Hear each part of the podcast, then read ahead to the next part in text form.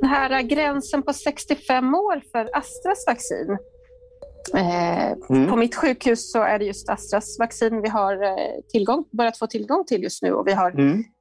ungefär 150 medarbetare som är över 65 och då inte mm. kan få vaccin. Tror du att vi kommer att ha kvar den gränsen länge eller hur, hur ser du på det? Det är eh, svårt att säga om. Jag tror att eh, om, jag, om man ska en absolut vild gissning så är det att man kommer att släppa på den när man ser större studier.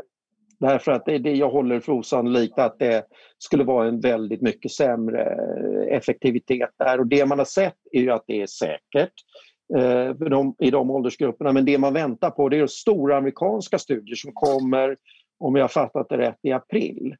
Eh, och när de, de kommer ju då vara vägledande för hur, hur EU kommer att hantera det här.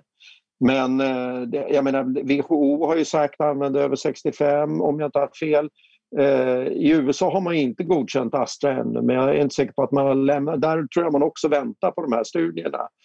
Eh, och det, man, Astra hade ju lite otur att det, för det, det, hela började som akademiska studier och akademiker är ju lite rörigare i huvudet kanske än vad eh, företag är som är mycket mer stringenta, de har en bra CRO-organisation. Det har inte akademiker och då kan det bli att det blir lite sådär eh, eh, eh, data blir inte riktigt lika bra helt enkelt. Även om det, liksom, det, det är gjort med enligt bästa förmåga så är det inte riktigt den här läkemedelsstandarden. Eh, och det, var, det, det, tror jag är den lilla oturen som Astra haft i det här.